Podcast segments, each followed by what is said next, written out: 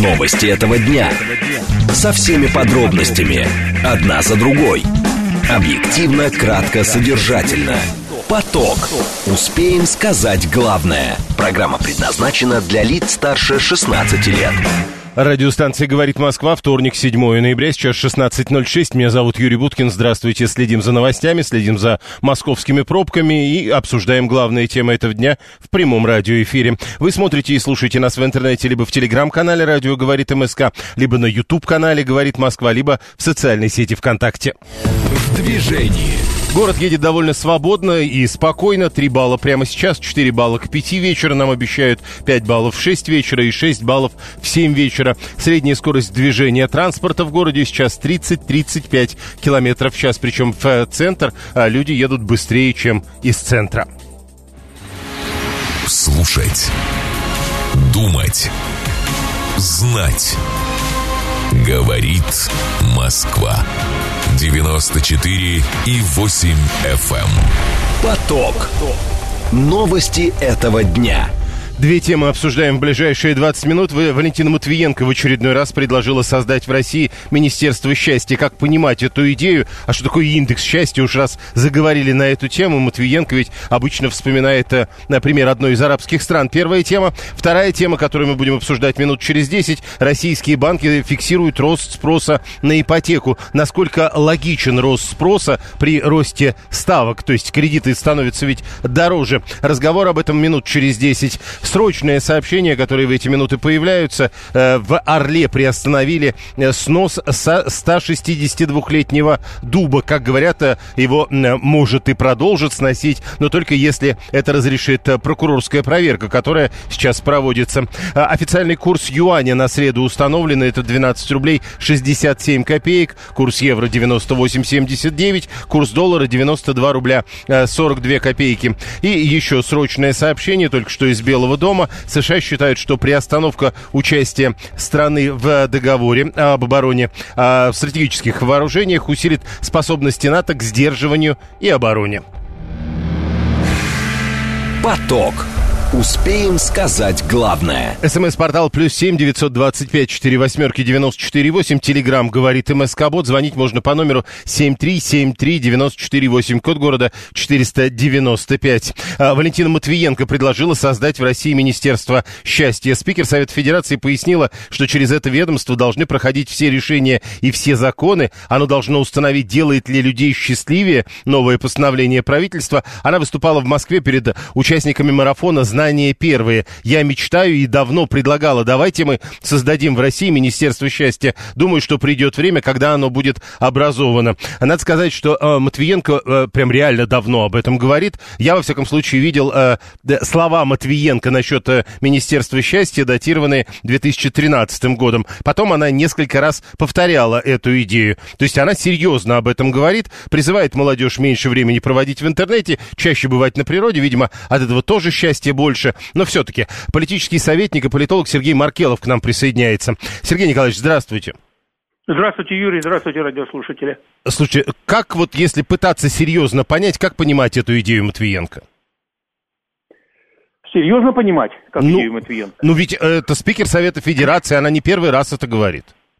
Она с 17 -го года, как после своих хороших путешествий в Эмираты, она начала подкачивать эту тему регулярно и и постоянно о ней в том или ином виде говорила, да. Ну, серьезно понимать можно только в ее собственной расшифровке. То есть, как бы было бы здорово, переводим слова Матвиенко, которая она сказала, что и оно бы занималось функциями э, контроля, так сказать, на соответствие, соответствие всех действий власти, законодательных и так далее, и так далее, властей на, э, значит, через критерий благо, счастье и так далее, благополучие. Ну, то есть, а, э, подождите, она ведь привезла эту идею из Эмиратов, то есть там есть такое министерство, и там вот эти все идеи как-то на это проверяют? Нет, конечно, нет. Идея, идея из Эмиратов в том смысле, что было бы здорово, наверное, Валентина Ивановна увидела там картинки, которые говорят о том, что, видимо, вот это, это те счастливые лица, которые она увидела в Эмиратах, возможно, было бы здорово сделать и в том числе в России, если бы все действия государства, все государства пропускало бы свои действия через фильтр именно этот фильтр а счастья. Вот, вот давайте, а теперь про фильтр. Если мы пытаемся говорить о практическом воплощении чего-то подобного, ну понятно, что счастье это вообще субъективная история, но какой-то, но какой-то фильтр э, того, насколько это правда нужно народу, э, гипотетически, наверное, работать мог бы.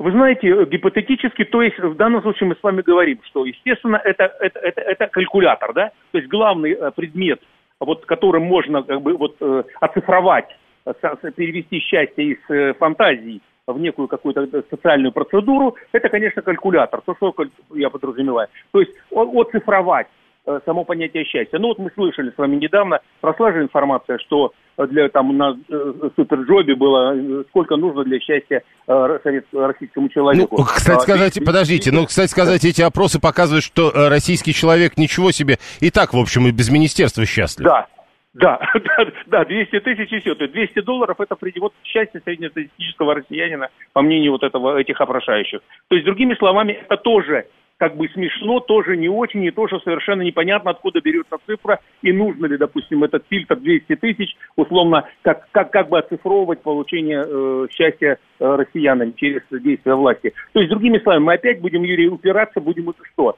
Слишком все размыто, а любая попытка оцифровать, запротоколировать э, какие-то параметры счастья, это, конечно, э, как бы наиглупейшая вещь. Хотя, повторяю, есть страны, где там пытаются уровень, индекс ввести какой-то, так сказать, ну, в условиях, повторяю, когда в условиях, это, это когда все оцифровано, то и это тоже можно попробовать. Но смотрите, э, э, вот этот индекс счастья, вы начали сразу же говорить, как его посчитать, ну, то есть, наверное, как э, все это перевести в цифру, потом нечто среднее, но в Бутане, да. как мы знаем, еще в 2017 году, э, хотя Матвиенко, насколько я понимаю, про Министерство счастья еще до Бутана говорила, но все-таки в да. Бутане Министерство счастья ввели в 2017 году и там да. цель отслеживать настрой каждого жителя.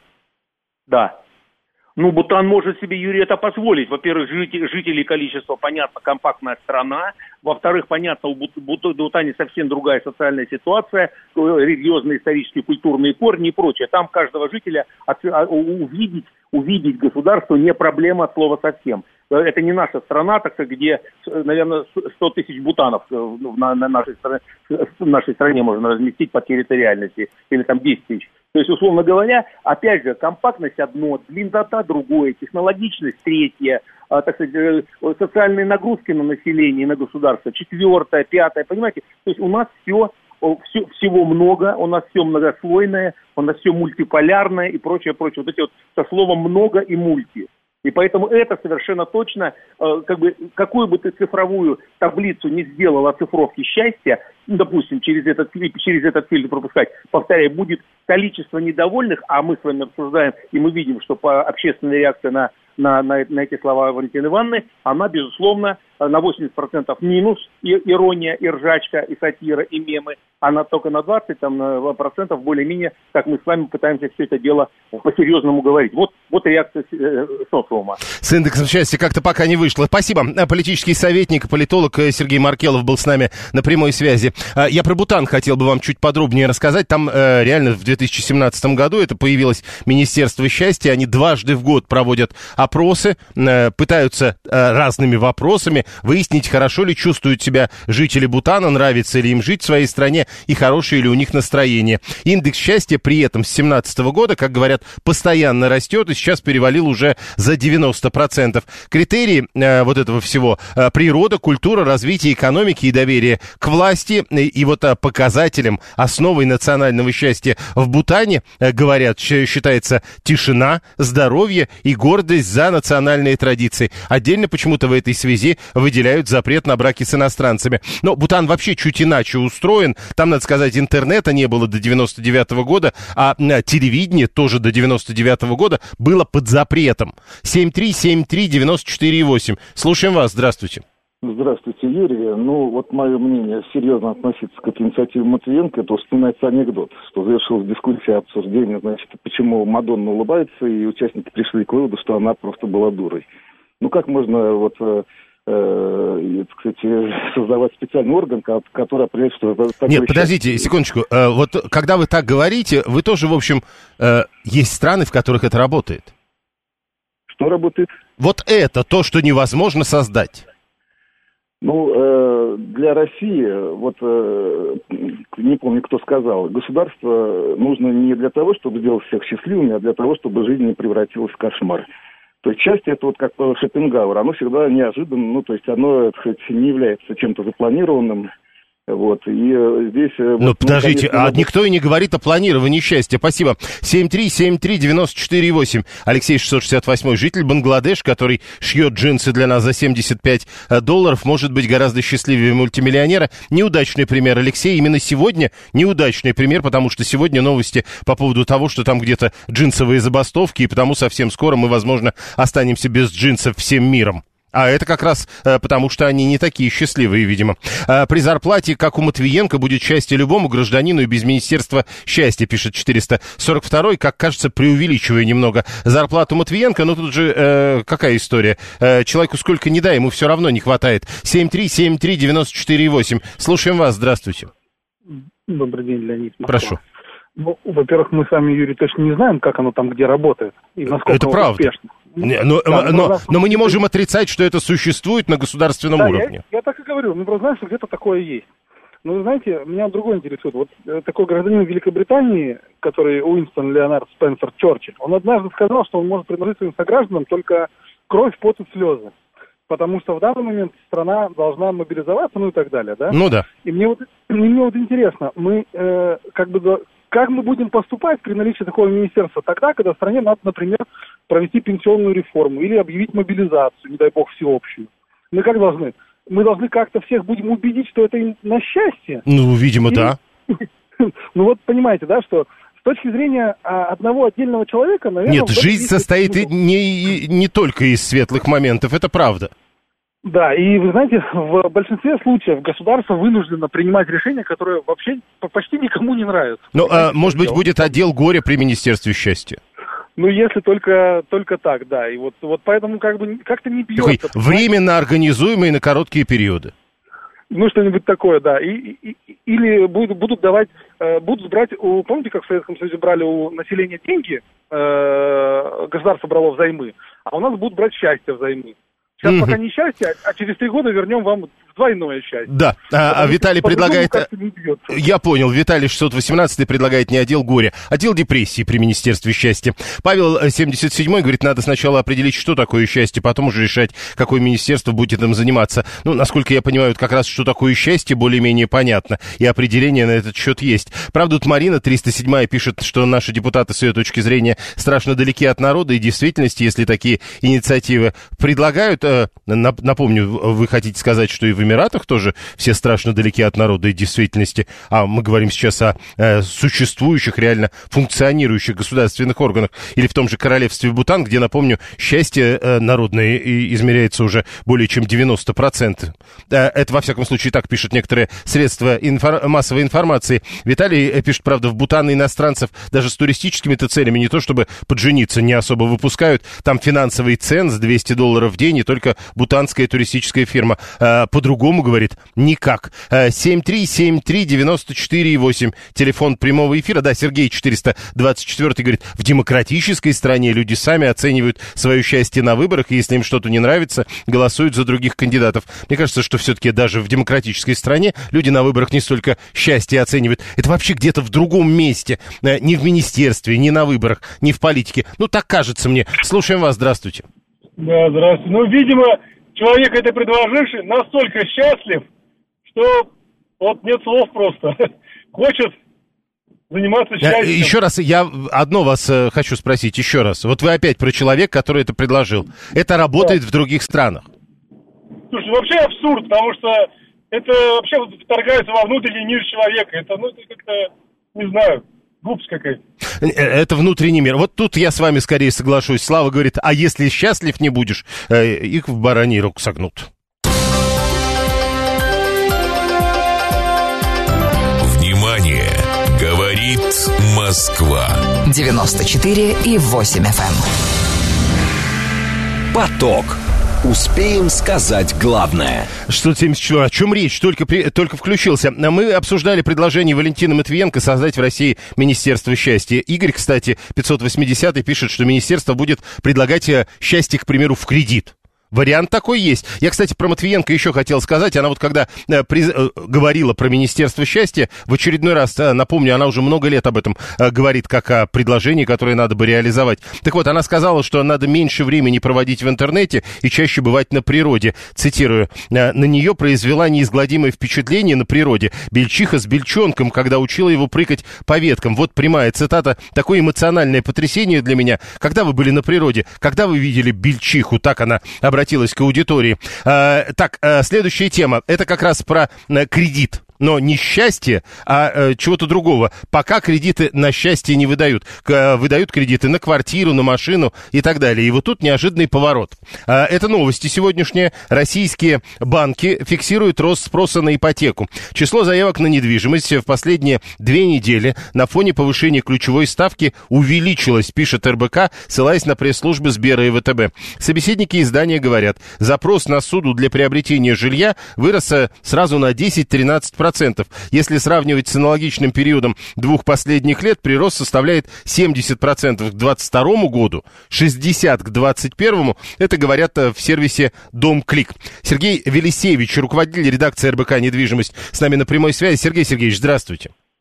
Добрый день. Скажите, э, это же кажется нелогичным, то есть кредит дорожает, но спрос на него растет.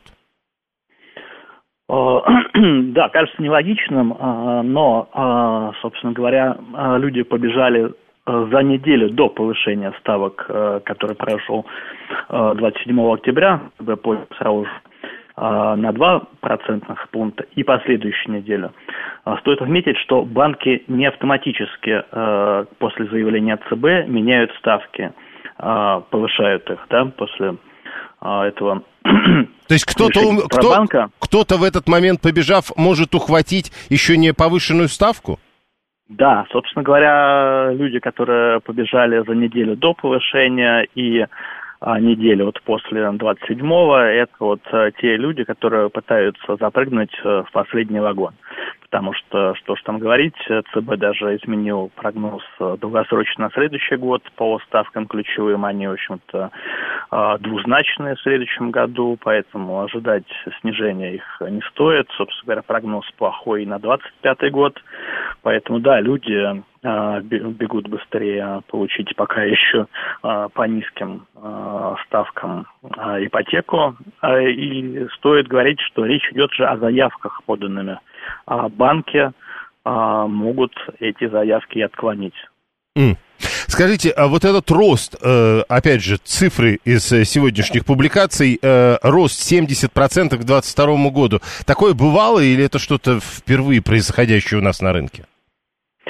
Ну, что говорить, э, э, и август, э, и сентябрь, и даже июль очень были активные, беспрецедентно на рынке московского, мере, жилья, как в плане выдачи ипотечных кредитов, так покупки э, и вторичного жилья, и новостроек. Э, все эти месяцы практически были побиты абсолютные рекорды по спросу. В целом э, и этот год был довольно-таки с очень ажиотажные в этом плане, потому что уже была тенденция повышательная по ставкам ключевым, вслед за ним пошли банки, и ну, люди побежали ну вот, э, покупать э, пока есть возможность. Насколько, на ваш взгляд, права Алла, наша слушательница, когда пишет, народ решил, вкладываясь в недвижимость, э, спасти нажитое непосильным трудом от инфляции? Да, безусловно, такая стратегия есть. У нас не все работают с такими там биржевыми инструментами, другими. А для многих недвижимость это какой-то понятный актив, даже в физическом плане его можно пощупать, да. А в долгосрочной стратегии инвестиционной во всем мире, в принципе, так в десятилетном циклах и так далее, недвижимость всегда показывала рост, поэтому, да, как сбережение, сохранение средств в данный момент – или такая консервативная инвестиция, да, это вполне себе работает. Ну, еще один вопрос, да. э, еще один вопрос, который так или иначе формулируется либо сам собой, либо слушателями э, в любой момент, когда говоришь про недвижимость, особенно про недвижимость в Москве и московском регионе. Э, многие люди уверены, что это пузырь, который вот-вот лопнет, а он все продолжает и продолжает надуваться. Или это вообще не пузырь?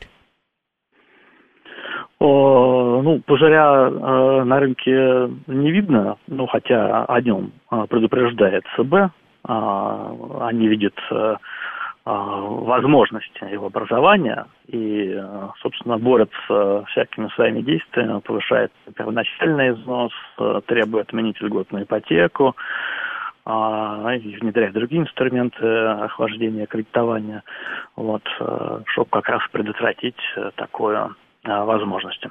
Спасибо. Сергей Велисевич был с нами на прямой связи. Он руководитель редакции РБК «Недвижимость». Мы а, о том, что российские банки фиксируют э, рост спроса на ипотеку. То есть ипотека дорожает, и на этом фоне растет спрос.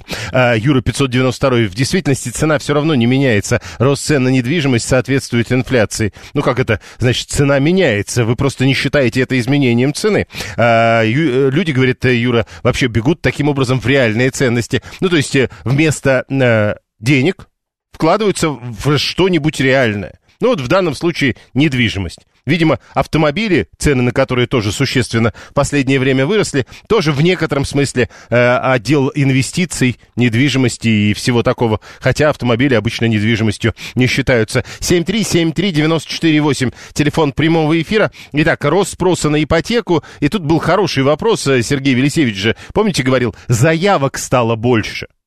Не факт, что на эти заявки банки выдают реальные кредиты. А, может, кто сталкивался вот уже буквально за последние пару недель с этим и готов рассказать о том, как это работает в нынешних условиях, когда и ставки растут, и очередь за кредитами, получается, растет тоже. 7373948, телефон прямого эфира. Э, срочное сообщение. Первые э, на эту тему сообщения уже были, но теперь это уже официально. Против зам главы МВД Дагестана Исмаилова возбуждено дело по факту дачи и получения взятки в особо крупном размере. Э, сейчас, вот прямо сейчас РИА Новости пишет об этом, ссылаясь на управление ФСБ. Итак, ФСБ против МВД. Во всяком случае, в Дагестане против замглавы этой республики возбудили дело по факту дачи и получения взятки в особо крупном размере. Ваше сообщение. 465-й. А, Я себе не могу позволить кредит даже на стиральную машину, а люди, которые берут ипотеку, живут в другой финансовой вселенной. Обратите внимание, что, а, судя по всему, а, вот тех людей больше. Знакомые, кто брал ипотеку, сказали, что сейчас однозначно не потянули бы. Тогда не очень понятно. Вот видите, 465 говорит, ну никак, даже стиральную машину. Э, ваши знакомые взяли ипотеку и говорят, ну однозначно, не потянули бы. Кто эти люди? которые стоят в очереди за ипотекой теперь, когда ставки настолько выросли. А, пока мы ждем телефонных звонков 7373948, ну вот чтобы узнать, о том, кто эти люди. 7373948, код города 495, э, смс-портал плюс 7 925 4 восьмерки 948, телеграмм говорит МСК-бот. Э, Алла предполагает, что это серые зарплаты. Павел, э, речь говорит, может, про льготную ипотеку. Э, так льготная ипотека, она тоже, в общем, и э, жестче по условиям, помните про первоначальный взнос, и проценты тоже растут. Нет? Или это вас не волнует? А вот Виталий говорит, что знает, кто эти люди. Это те люди, которые в пробках на дорогах, на новых, э, видимо, китайских внедорожниках, они внедорожник уже купили, а теперь за квартирой, за ипотекой. Да, прошу. Ой, я боюсь, что таких людей нет, это надувают люди этот пузырь, а рубль действительно... А вы были в банке? Вот прежде чем бояться не боюсь, мне просто даже и представления не имею. Вот смотрите, себестоимость квартиры в Москве равна такой же себестоимости, как где-нибудь километров за 300, ну, по факту. Где себестоимость? Э, вы думаете, себестоимость, себестоимость одинакова? Да даже э, труд стоит по-разному. А раз труд стоит по-разному, значит, и стройматериалы по-разному стоят. Поэтому про себестоимость не надо. А, в общем, еще раз, а, нас интересовал бы человек, который не столько предполагал, что этих очередей нет, а либо постоял в этих очередях, либо пришел и получил кредит, что называется, первым и единственным. Прямо сейчас новости, потом реклама, потом продолжим. Новости этого дня. Со всеми подробностями. Одна за другой. Объективно, кратко, содержательно.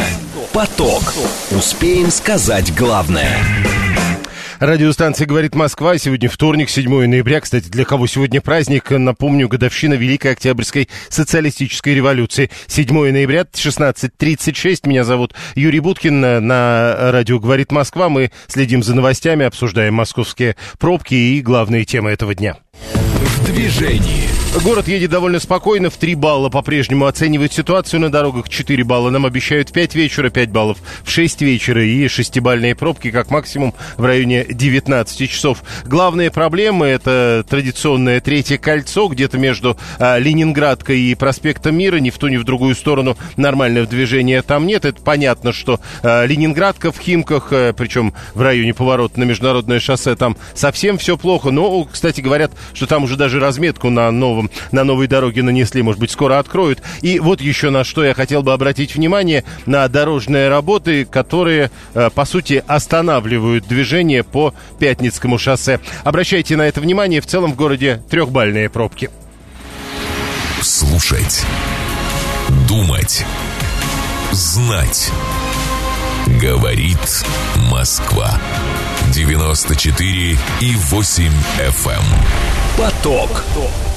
Новости этого дня. Две темы обсуждаем в ближайшие 20 минут. Российские ученые сообщают о внедрении новой сельскохозяйственной культуры. Речь идет о разведении многолетнего травянистого растения мискантус, из которого собираются производить бумагу. Насколько это отработанный процесс и в чем э, новшество, новация мискантус как сельскохозяйственная культура. Первая тема, а вторая тема, которую мы будем обсуждать минут через 10, это э, история с иском Олимпийского комитета Совета Российской Федерации к Международному Олимпийскому комитету. Э, наших отстранили, и теперь, соответственно, э, Олимпийский комитет России выступает к МОК с иском. Что дает такая апелляция? Разговор минут через 10. Срочное сообщение. Зеленский отложил визит э, в Израиль на неопределенный срок. Много сообщений по поводу возбуждения уголовного дела в отношении замминистра внутренних дел Дагестана. И э, пожар в центре Ростова-на-Дону. Там горит кровля жилого дома, но этот пожар уже локализован. Все это с ленты агентства ТАСС. Поток. Успеем сказать главное. Итак, э, смс-портал плюс семь девятьсот двадцать пять четыре восьмерки девяносто четыре восемь. Телеграмм говорит МСК Бот. Звонить можно по номеру семь три семь три девяносто четыре восемь. Код города четыреста девяносто пятый. Слушать и смотреть нас в интернете вы можете либо в Телеграме, либо на Ютубе, либо в социальной сети ВКонтакте. У нас э, первая тема, э, первая тема это мискантус. Российские ученые сообщили о внедрении новой сельскохозяйственной культуры. Это многолетнее травянистое растение как кажется, не очень распространенное в Российской Федерации название мискантус. А в стране тем временем, как пишет РИА Новости, со ссылкой на Институт цитологии и генетики Сибирского отделения Российской Академии Наук, в стране уже формируется сеть предприятий по выращиванию и переработке этого самого мискантуса, который необходим, как говорят ученые, для производства бумаги. Предприятие уже, как отмечают, работает в Московской области, в Новосибирской области собираются строить такой завод, завод и уже определили площадку, а в Калининграде пока даже площадку не определили, но договорились, что объект будет возведен. Ученые объясняют востребованность мискантуса тем, что переработка древесины занимает больше времени и требует больше финансовых затрат. Э, специалисты уточнили, что с гектара плантации можно получить 4 или примерно 4 тонны целлюлозы. Многолетнее травянистое растение, которое встречается в природе, нет, не в России, в Австралии, Азии и Африке. Юрий э, Лах Лахтиков к нам присоединяется. Он председатель правления Ассоциации организации предприятий целлюлозно-бумажной промышленности. Юрий Олегович, здравствуйте. Здравствуйте. В чем новация? Э, этот мискантус раньше не применяли для производства бумаги? А, нет, не применяли, не было такой необходимости, хотя лабораторные исследования проводились. А, и эти лабораторные исследования показали, что это правда эффективно? Да, получается нормально длинное волокно, длинное волокно который вполне может заменять собой хвойное волокно, идти на производство бумаги, картона и изделий из них. Насколько э, вот то, что будут делать из, э, из мискантуса, будет отличаться от того, что мы сейчас привыкли видеть под видом бумаги? А, ну, внешне, может, даже и не будет отличаться, потому что речь идет о глубокой химической переработке. Э, здесь э, проблема несколько в другом, на наш взгляд. Э, дело в том, что сейчас этим вопросом будет заниматься Министерство сельского хозяйства, а до сих пор целлюлозой занимались, э, занималось Министерство промышленности и торговли. с нашим профильным лесным департаментом. А Поэтому, я так понимаю, им сейчас предстоит осваивать новый для себя вид деятельности. И здесь понадобятся серьезные межведомственные согласования, э, чего на моей памяти уже очень давно не было на таком уровне. Ну, фактически это осваивать новый вид производимой продукции, заходить на э, ту поляну, где действуют другие Смотрите, э, в природе оно встречается в Австралии, Азии, Африке. А мы уверены, что это в России будет расти? Ну, да, конечно, будет расти. Широта э, нормальная. Вот у нас оно может расти и растет. Поэтому не с этим как раз проблем не будет. Тут, опять же, наверное, вернусь к про- к проблемам, поскольку я об этом тоже думаю. Проблема именно в том, что вы говорите 4 тонны с гектара. Если мы говорим о лесной продукции, а с э, лесосеки, то у нас заготовка составляет, начинается от 25-30 кубометров древесины с гектара. Соответственно, намного больше выход.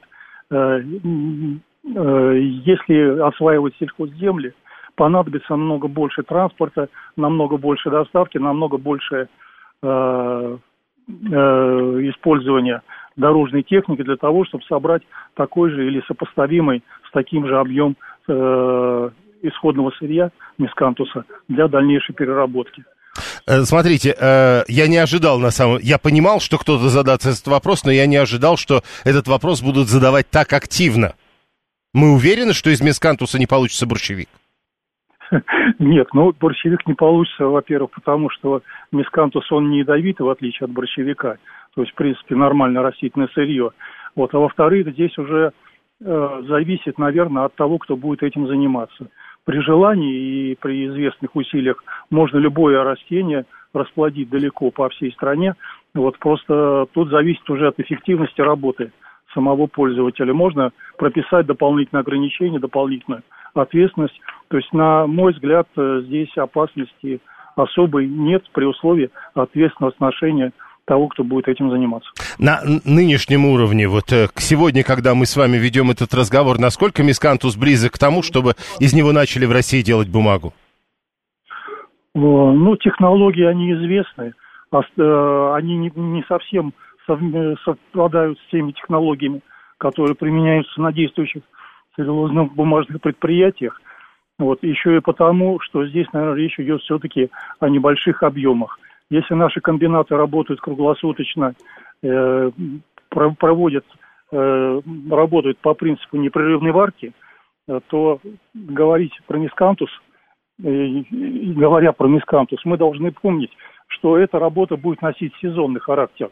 То есть, э, как только убрали исходное сырье, его переработали, и дальше 9 месяцев или больше оборудование фактически будет простаивать. Вот поэтому здесь идет речь о другом оборудовании, не о котлах непрерывной варки, которые применяются в ЦБП у нас по, по переработке древесного сырья, а о котлах периодической варки небольшой мощности.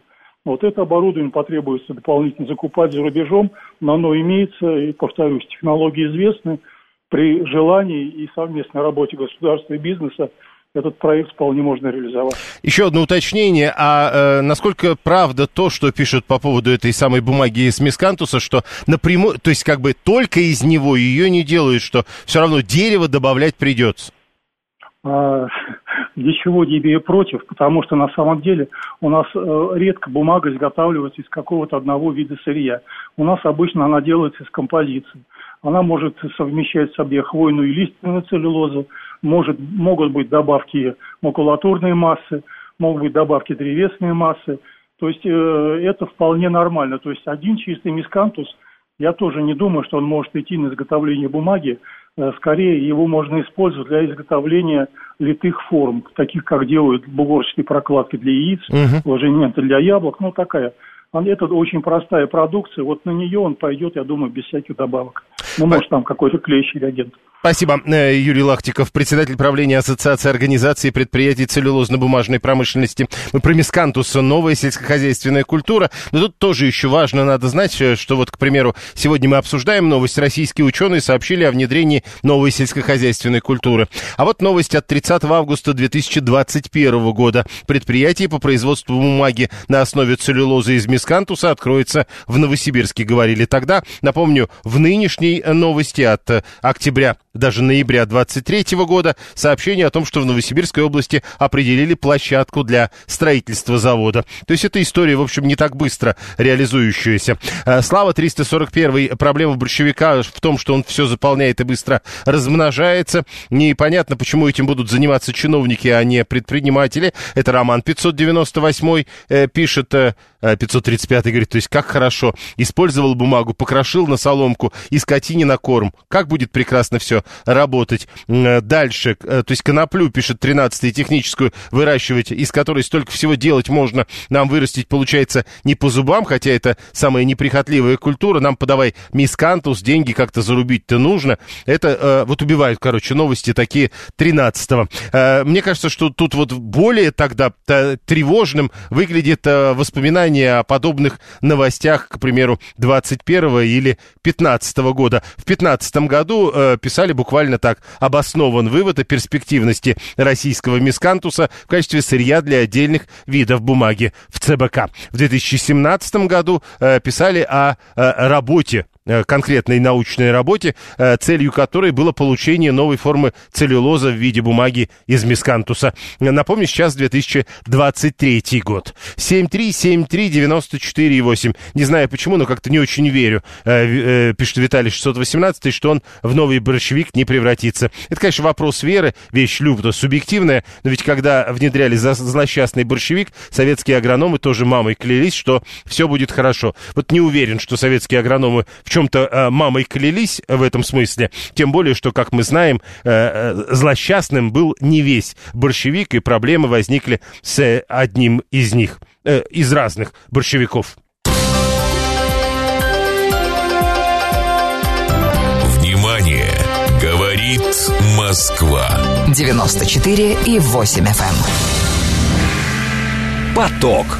Успеем сказать главное. Из срочных сообщений двое неизвестных сорвали золотую цепь с крестом с офицера во время потасовки в Москве. РИА Новости пишет об этом, ссылаясь на э, источник в правоохранительных органах. Говорят о возбуждении уголовного дела. Происходило все рядом со станцией метро «Белорусская» в ночь с субботы на воскресенье. Э, два, двое неизвестных азиатской внешности, как сказано в сообщении РИА Новостей, подошли к мужчине, который вышел из метро. Между мужчинами завязался разговор разговор, он перерос в потасовку. В результате один из неизвестных сорвал с шеи старшего офицера цепь.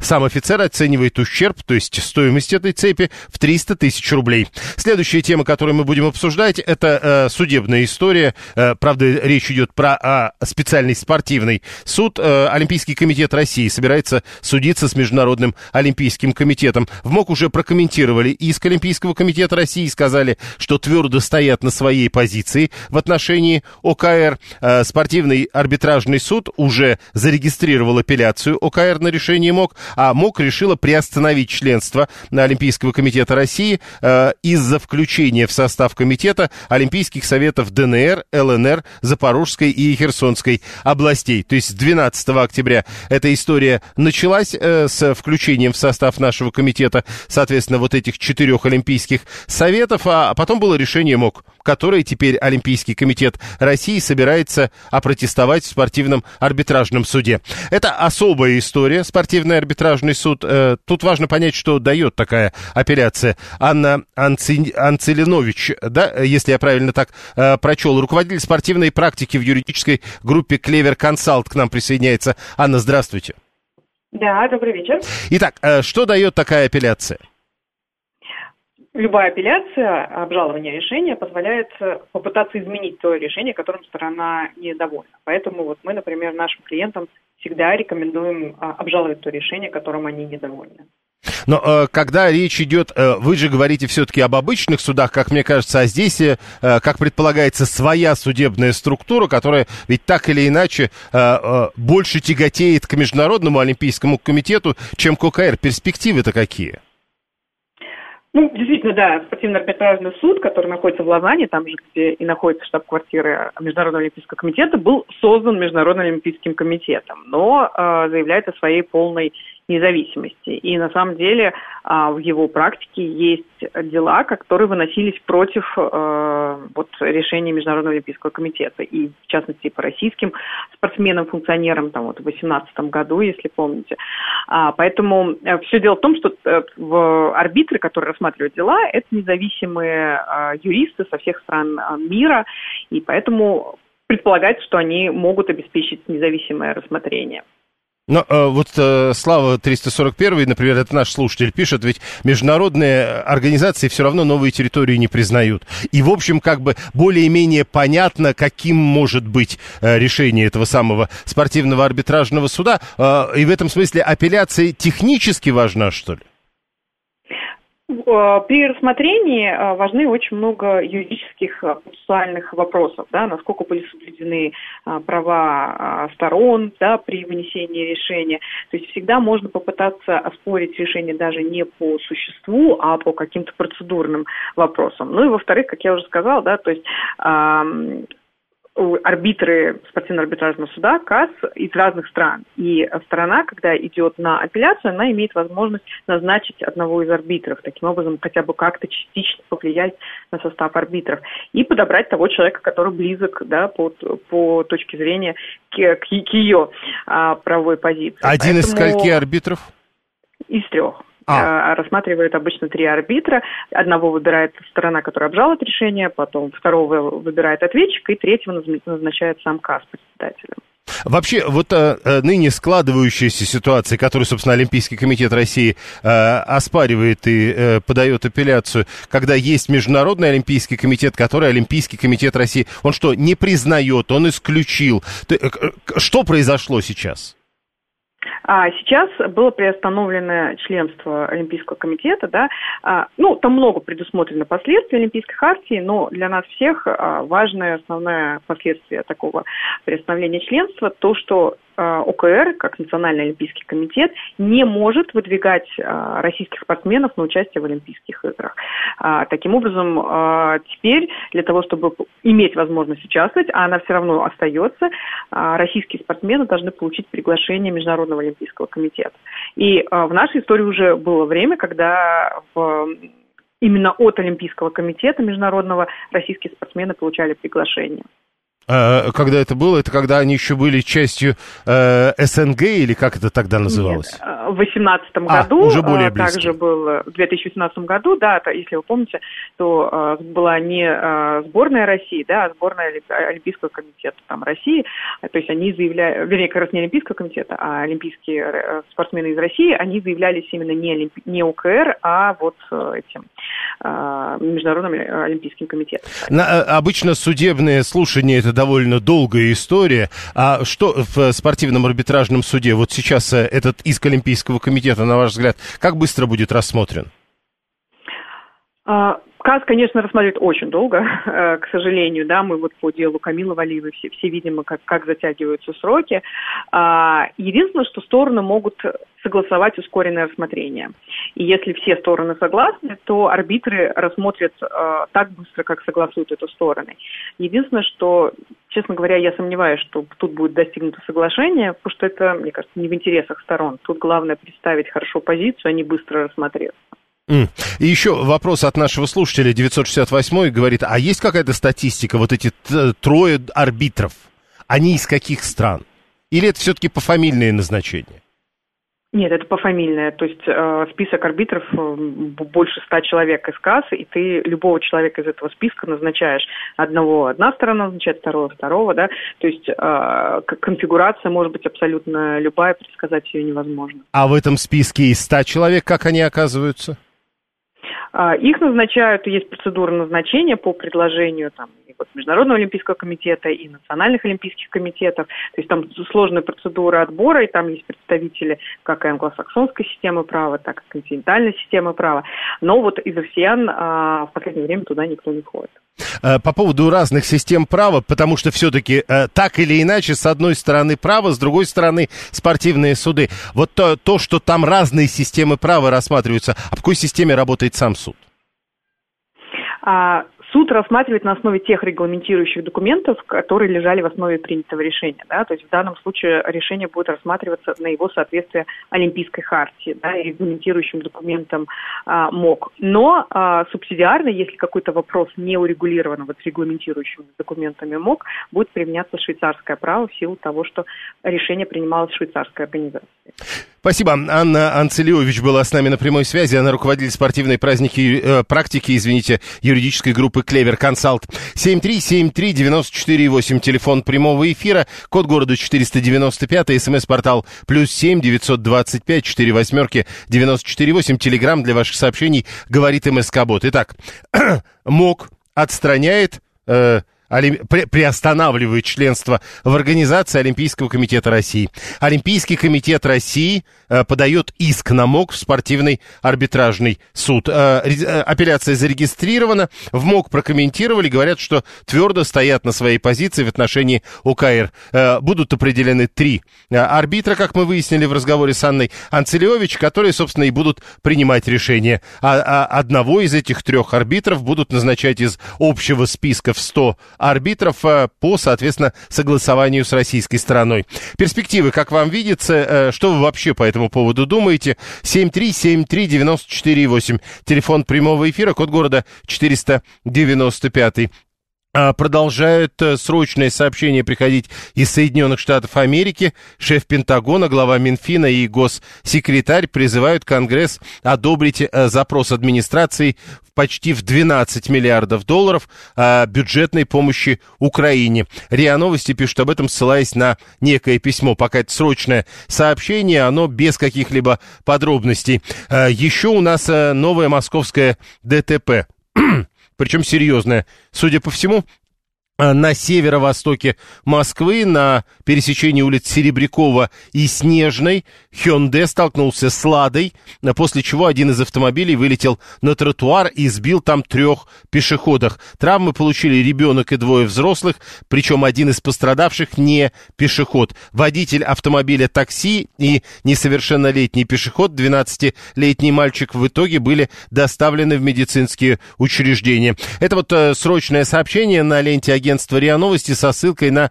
столичную прокуратуру. Водитель такси Hyundai врезался восстановившуюся «Ладу», которая от удара вылетела на тротуар, где были пешеходы. Напомню, в результате все-таки э, пострадали, видимо, три пешехода, сбили их, но, э, э соответственно, госпитализация понадобилась только одному из них, несовершеннолетнему мальчику 12 лет. Водитель автомобиля такси тоже пострадал от удара о «Ладу». 7373948. Э, Костя 873, перспектив никаких. Я понимаю, у нашего Олимпийского комитета задача судиться смог, но выглядит это очень унизительно и глупо. То есть э, вы тоже никогда в суд не пойдете, ведь это вы, выглядит унизительно и глупо. 7373948. Э, Слушаем вас, здравствуйте. Да, здравствуйте, Юрий. Добрый док на линии, спасибо за эфир.